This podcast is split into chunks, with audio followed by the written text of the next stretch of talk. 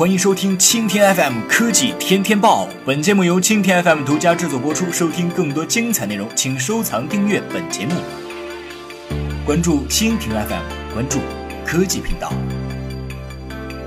苹果已经不再是世界上最大的上市公司了吗？至少从一个方面来看是这样的。上个月，苹果的企业价值已经被 Alphabet 所超过。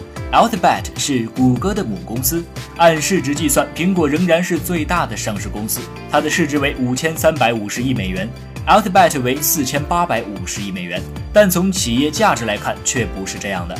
企业价值考虑了债务，减去了持有的现金，它能够更加体现企业的真正价值。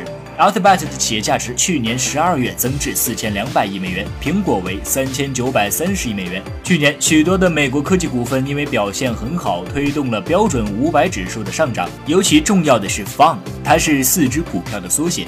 一些企业的股票翻倍，但是FUN中的 A 并不代表苹果，而是亚马逊。这4家企业是 Facebook、亚马逊、流媒体公司和谷歌。2015年，苹果股价下跌了4%。从2015年的股价最高点到目前为止，苹果市值已经损失了2000亿美元。原因并不难明白，投资者担心苹果过度依赖 iPhone。他们还担心苹果巨额的利润无法持续，除了可以在中国寻找到新的用户，苹果已经没有什么新的市场了。同时，苹果 iPhone 新机型缺乏吸引人的新功能，导致用户不愿意升级。也许苹果可以让 iPhone 热潮持续更长的时间，但总有一天它的出货量会下降。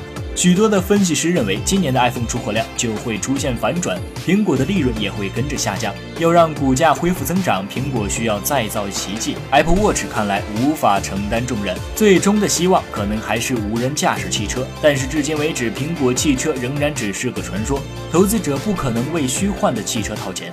在加州公路上，特斯拉汽车已经飞驰而过， Alphabet 的无人驾驶测试车也在紧张的筹备中，而苹果呢，它的项目仍然是个秘密。